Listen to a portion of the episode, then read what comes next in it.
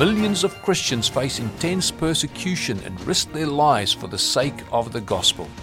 Vom Oz Radio supports persecuted Christians, giving a voice to the testimony of those who have been denied a voice. Our programs inform and encourage Christians in Australia and around the world to mobilize and to stand with our persecuted brothers and sisters in Christ. Welcome to Vom Oz Radio, voice for the persecuted. Welcome again. My name is Todd Nettleton. As we start out this week, I want to give you a little bit of backstory. We're going to hear from a woman that we will simply call Jane. And Jane has an incredible story of God's faithfulness, even as her husband was martyred in the Middle East. I recorded this interview with Jane almost a decade ago. But after we taped the conversation, there was some concern about whether or not it might endanger gospel co-workers of Jane and her late husband who were still active in the Middle East, still sharing the gospel there. So we didn't air the interview in the months after we sat down in the studio together. But it's an amazing story, and I wanted you to be able to hear from Jane. So every 18 months or so since then, I've reached out to Jane and said, Hey, is it safe now? Have things changed on the ground? Has maybe enough time passed that we can share your story safely now? A few weeks ago, I got a note back from Jane. She had checked with others in the region, and the answer was finally yes, it's okay to share the interview now. When I got that note, I thought, what better week to share Jane's story than IDOP weekend when so many people are praying for persecuted Christians and when hearing about persecuted Christians in their church. I know that you're going to be blessed by Jane's incredible story of faithfulness and sacrifice in the Middle East.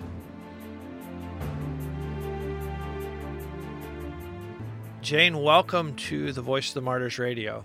Thank you. Your story takes place uh, in the Middle East, and as we watch the news, we know that uh, that's not a safe part of the world for Christians. It's not a safe part of the world for Americans. How did God call you and your family uh, out of comfortable life in America to go half a world away into a dangerous place to serve Him? From a young age, I, I knew I was called to live overseas. In fifth grade, I had a um, to do a project in my public school about what my dream was, and my dream was to move to a foreign country and tell people about Jesus.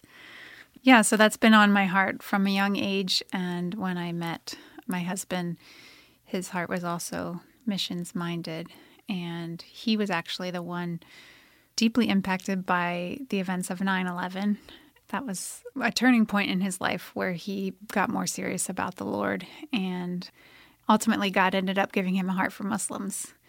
And that coincided with my heart to go to a place where people don't know about Jesus. It's interesting that you mentioned 9 11 because I know after 9 11 there was a great deal of anger towards Muslims and even hatred towards Muslims. Uh, so it's interesting to hear that God used that to turn love towards Muslims and a desire to go and, and minister to them. Yeah, I guess it's the way the upside down kingdom works. Your husband was killed uh, working in the Middle East, and I want.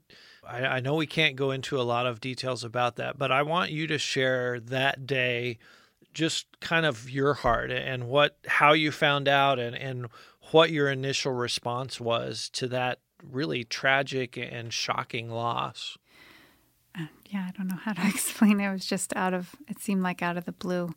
A friend had contacted me saying something had happened to a foreigner and they weren't sure who it was, but that they couldn't get a hold of my husband. And so that I should just wait until I heard further news. And um, it was maybe about 30 minutes later that uh, his colleague came to our house and told us that my husband, who was in a car, well, at the point at that point we thought it was a car accident, but um, later found out he was killed.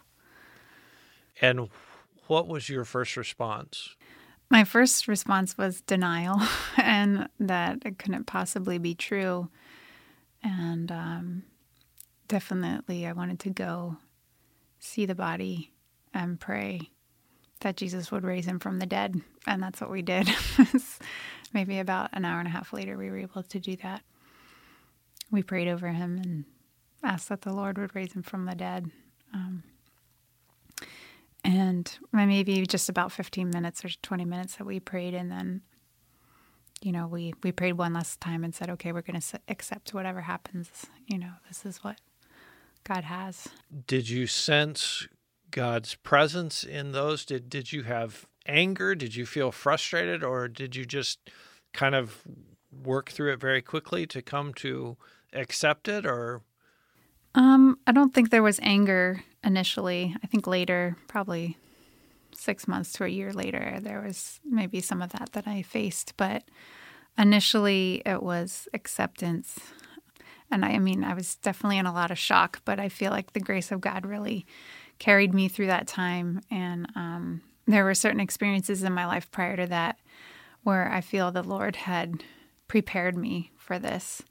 I had gone through some other difficult things and felt that God used his grace to sustain me during this time. And yeah, he really brought me through those initial days. How much had you thought about it beforehand? I, mean, you're you're an American, you're working in the Middle East, you know there's danger there. Is this something that you thought, you know, I wonder if something like that will happen to us, or was it something you just sort of tried not to think about? It wasn't at the forefront of my mind, but it was definitely a reality that we we all lived with the cost that you need to count living in a country like that. But it was something that we felt we were called to do and just trusted that if that would ever happen, if one of us were ever killed, that He would give us the grace and strength to live through that. And yeah, He certainly has done that. An interesting thing happened in the days after your husband was killed. The people of the community really stepped forward in anger about the fact that here, our guest, this person who's been helping our community, has been killed. Why do you think they responded that way? And was that an encouragement to you that to see people step forward and say, this should never have happened?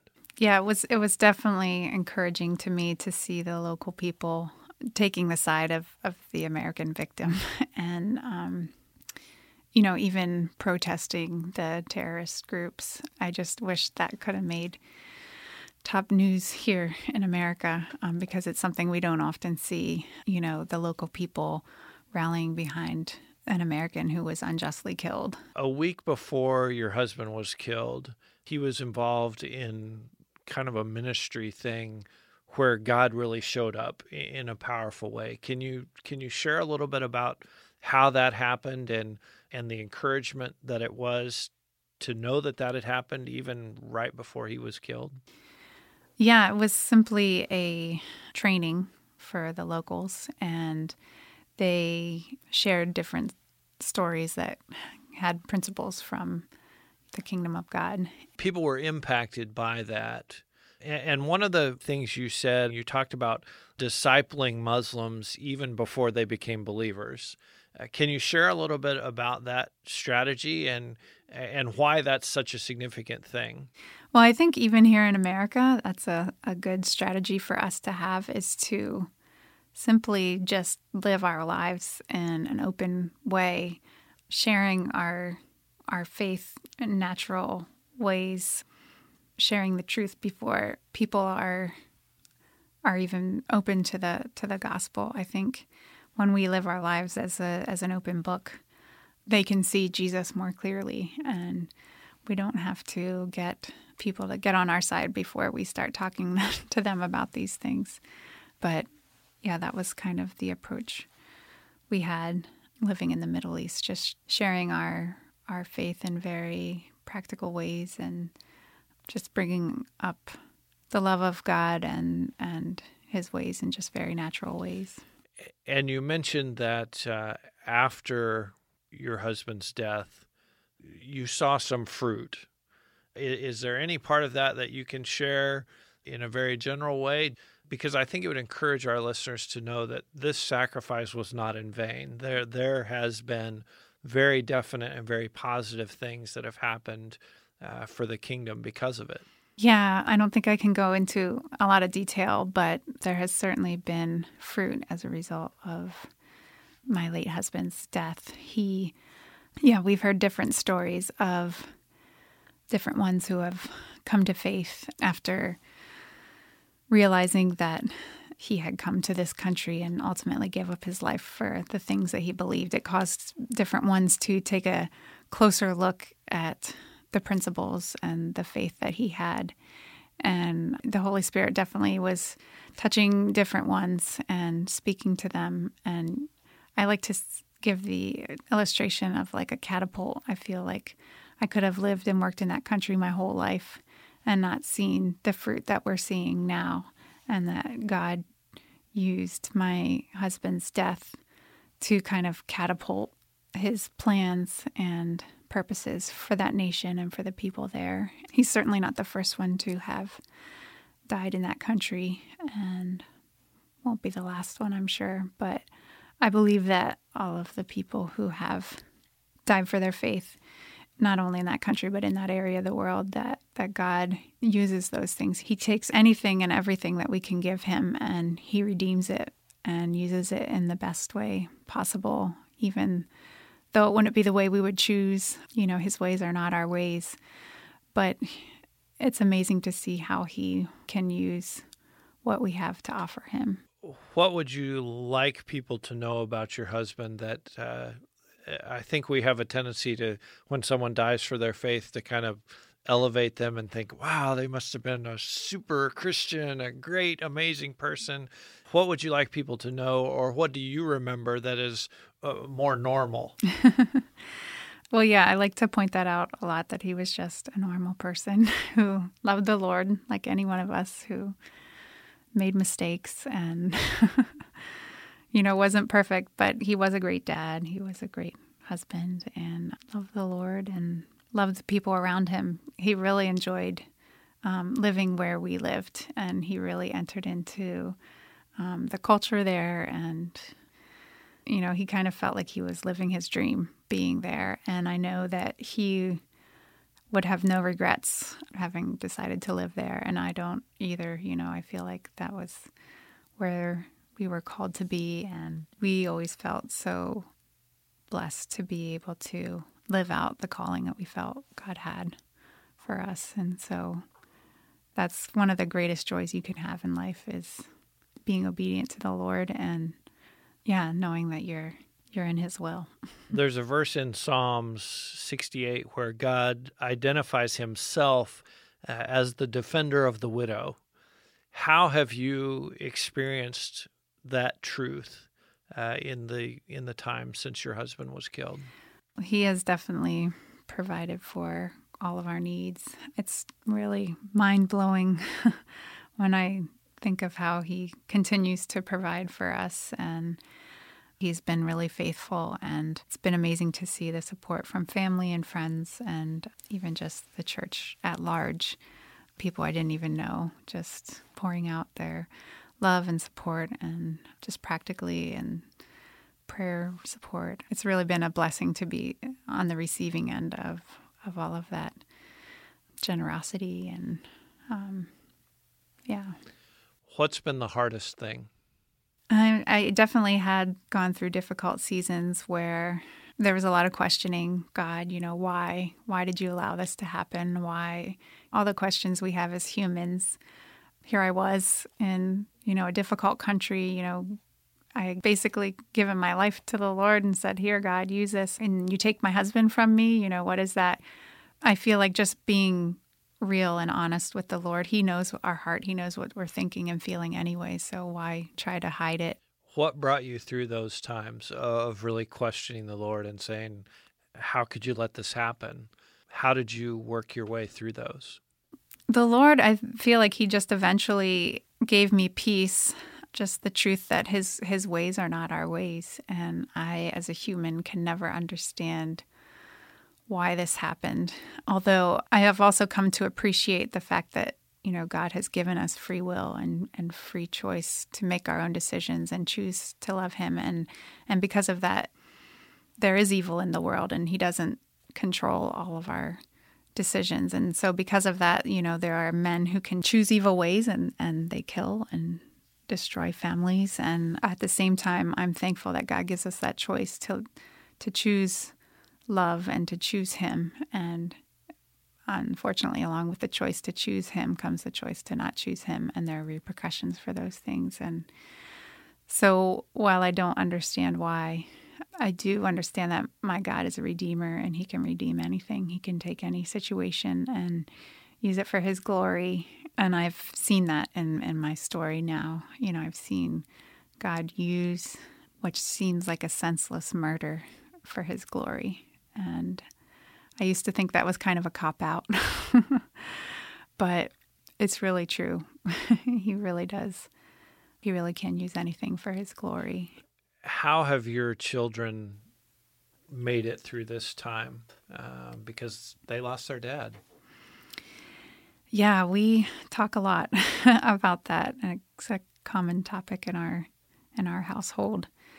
It was difficult for me to be the strong one for them and to give the right answers. And you know, it, it's some sometimes I was just raw and honest with them and said, you know, I don't I don't know. I don't understand why, you know, I miss daddy too. I wish he was here. But that's not what's the case now and, and we need to accept that and and trust that God is still faithful. He's still providing for our family, you know, and kind of just focus on all the things we do have to be thankful for. And that's something I've I've definitely learned through all of this is a heart of gratitude despite difficult circumstances a lot of times it was all I had left to cling to was to purposely take the viewpoint of seeing what I do have to be thankful for. And, you know, even though I had a lot that I was that was difficult to accept, there was still always something to be thankful for. And it's just something that I kind of hit home with the boys, you know, well, what do we have to be thankful for? And they would often find you know, even just the smallest things that we could be thankful for. You are uh, about to enter into a new chapter of your life, and really, uh, I think, a, a sign of God's faithfulness and, and, a sign of His care for you. Can you share a little bit about that? Sure. I recently met another man, and uh, we were introduced by a mutual friend, and he asked if I would marry him on Easter, which I think was a an appropriate day, you know, a day of God redeeming his redeeming love and his his story of redemption. Um, so he asked me to marry him on Easter, and we're engaged to be married in August. That is great. Congratulations. Thank you. As we finish up our time together, I would like to ask first um, we always want to encourage our listeners to be people of prayer. Uh, and so, my first question is how can we pray for you and for your family? Uh, and then, my second question is how can we pray for the Middle East and uh, a part of the world that we see on the news every night? Uh, but how should we be in prayer for that part of the world? Well, as far as for my family, I guess just that we would embrace this new chapter and just for direction as we we figure out what is what is next, what God has for us. As for the Middle East, they always need our prayers.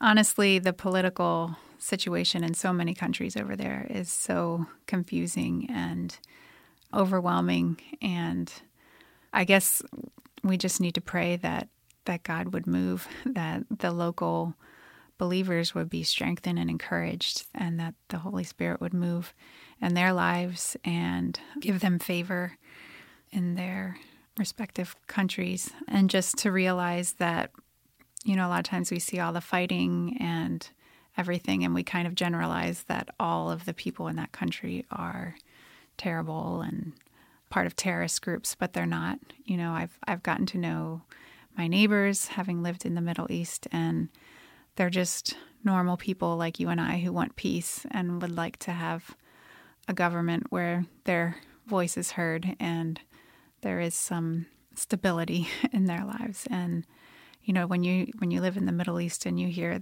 your neighbors talking about terrorists and you realize, oh, they're not the terrorists. Their lives are being torn apart by these terrorists, and and um, it just gives you a whole different perspective. yeah, we can just pray that there would be some just governments set up in these lands. Last question I want to ask you is there a particular passage of scripture that God has really brought into your life since the death of your husband?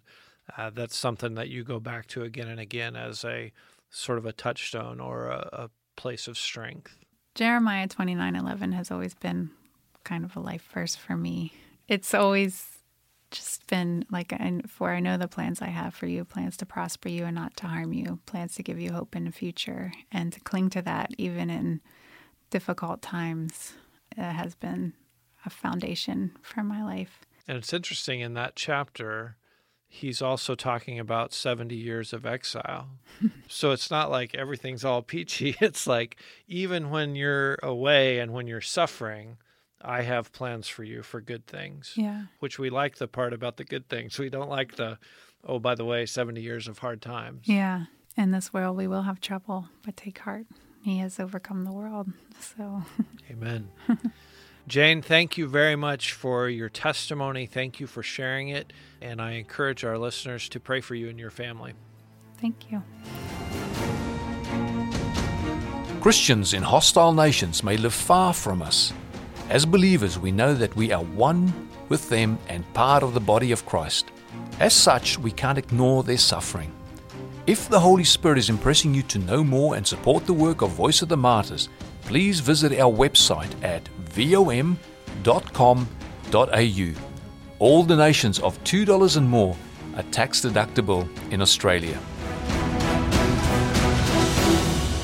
This has been a production of VOM Oz Radio voice for the persecuted.